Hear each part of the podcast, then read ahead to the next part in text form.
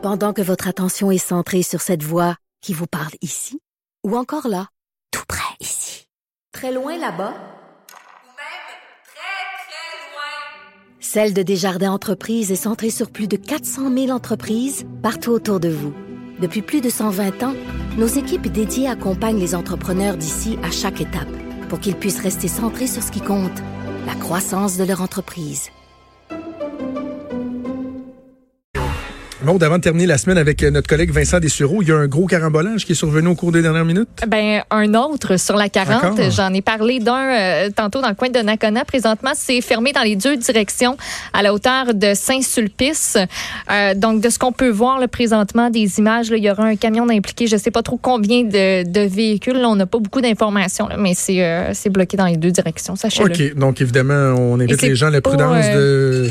C'est ça, parce que ça va s'empirer au cours, euh, au C'est ça, cours de la j'ai- journée. J'ai été voir là, sur les caméras de, de circulation du 5-1 pour ce qui est de la 40, là, puis ça n'a pas l'air euh, ça a pas l'air top. Fait que si vous pouvez Comme rester à la ça- maison, euh, C'est euh, ça. faites-le. Comme on dit, ça va s'empirer avant de s'emmieuter. Euh, et pendant ce temps-là, on va vous divertir en finissant la semaine avec Oui. euh, mon ami Des euh, qui est en studio à Montréal. Salut Vincent. Ça va, ça va? Ça va bien, ça va très très bien. J'ai un cocktail à la main. Moi, Ben, tout va je sais, j'aurais aimé, j'aurais aimé euh, y goûter, mais ça a l'air que non. Je serais venu Ben, t'encourager à être à Québec mardi, ouais. je serais venu, là. Ben ouais, prends ton avion puis viens à Québec mardi. là. ouais, là, ces temps-ci, c'est neigeux. Les gens seraient contents de te voir euh, à l'atelier. Oui, euh, mais j'étais là mardi dernier euh, à Québec, mais là, j'étais Ah pas le oui? bon mardi, alors désolé. Bon, OK, on se reprendra. Je vais Ah t'en oui. envoyer un par la poste. Euh, on commençons avec euh, tes sujets. Premièrement, tu me parles de Disney. Disney qui, pourtant, est l'ami de tous les enfants, mais qui a dû s'excuser à une école primaire. Oui, je sais pas si tu as vu cette histoire-là. euh, euh, c'est que euh, il y a- bon, il y a quelques mois, une école primaire de Californie euh, qui a euh, fait un, un petit événement de levée de fonds pour l'école primaire là, avec des parents, et c'était la projection de du nouveau film du roi Lion, là, refait. Oui, Euh, oui, oui. Donc devant euh, quelques parents. Là, ils ont recueilli comme ça un, un 800 dollars. Alors une petite soirée comme ça spéciale pour les parents et les enfants. Eh bien, euh, le Disney leur a envoyé une, une amende en raison de la diffusion euh, illégale devant un public là, de, du film. Alors que, bon, ça avait été acheté euh, pour vrai. C'est un DVD qui provenait ou un Blu-ray qui provenait de, de chez Best Buy, mais on savait pas que c'était interdit de le diffuser à un plus grand nombre. Alors, Pourtant, euh, depuis euh, que je suis né, je vois des petits messages passer au début euh, des films ou à la fin des, des films, là, toute reproduction sans l'autorisation. Ça, ça, ça- fait qu'il sert à de quoi, ce message-là, techniquement? là? Absolument. Et euh, en fait, c'est qu'il y a des compagnies aussi qui surveillent là, l'utilisation.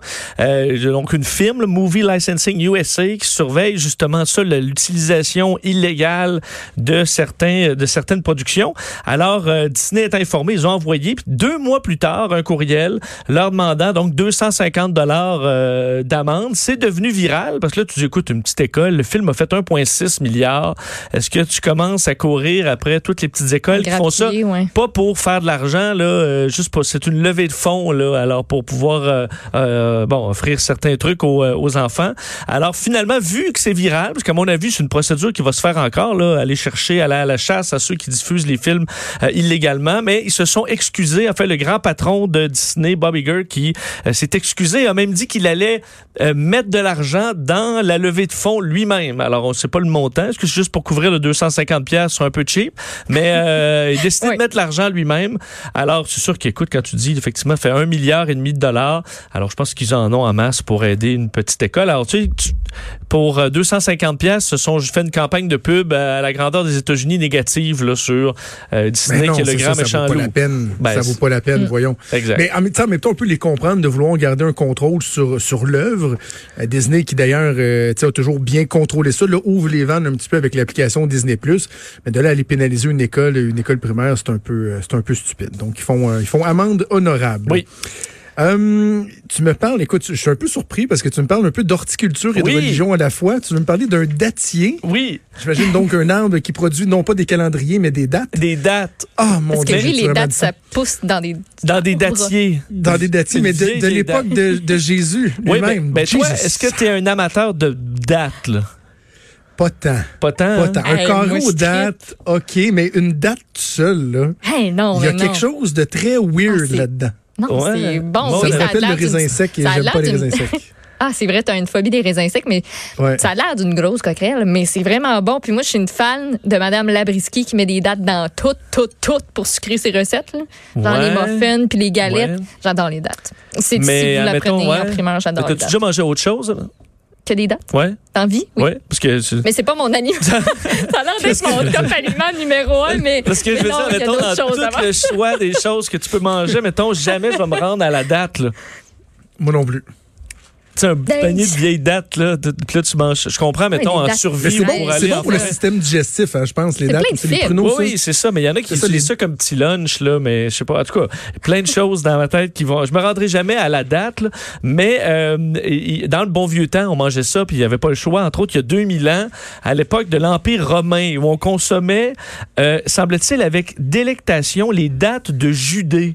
OK, qui est un fruit qui, d'ailleurs, dans les lectures qu'on retrouve de l'époque, était apprécié. là. Les auteurs vantaient le goût de la bonne date de Judée, qu'on a élevé, fait, fait pousser jusqu'au 11e siècle avant que progressivement ça disparaisse. Et là, il n'y en a plus.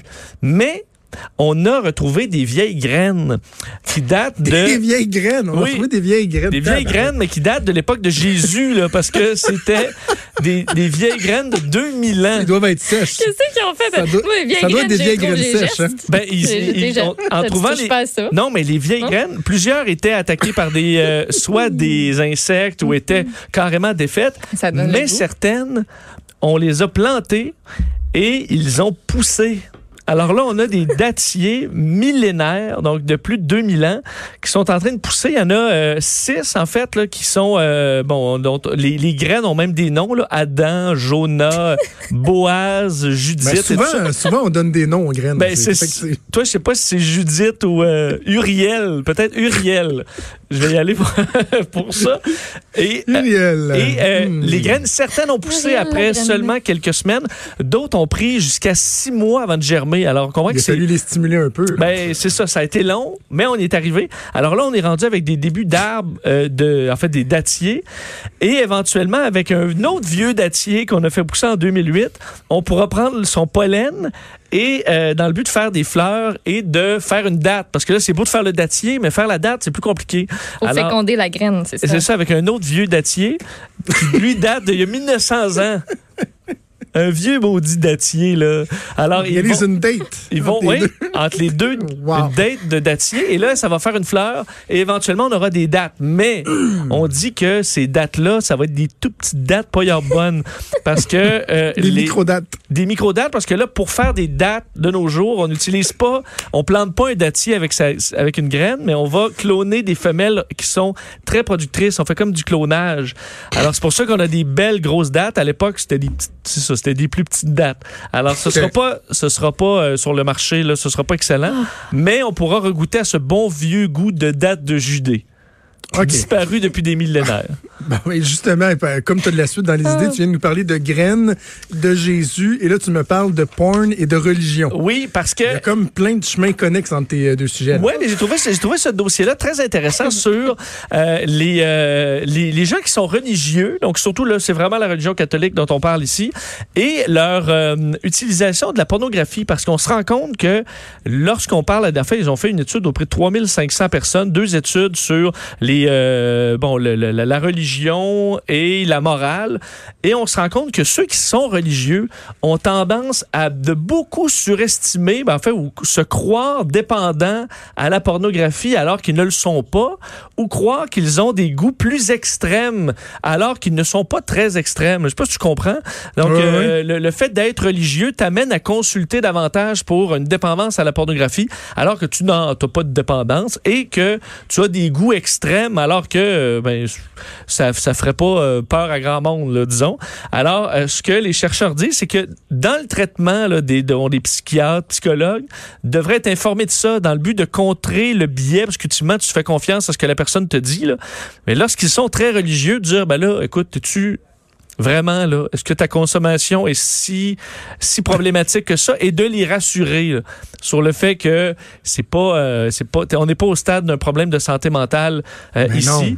Euh, et aussi contrôler le biais des euh, psychologues, et psychiatres eux-mêmes qui, eux, lorsqu'ils sont religieux, vont avoir tendance à, diagnostiquer davantage de dépendance à la pornographie et de faire le lien avec une maladie mentale, alors qu'ils que, que d'autres psychiatres, disons, qui ne sont qui sont feraient pas ce lien-là.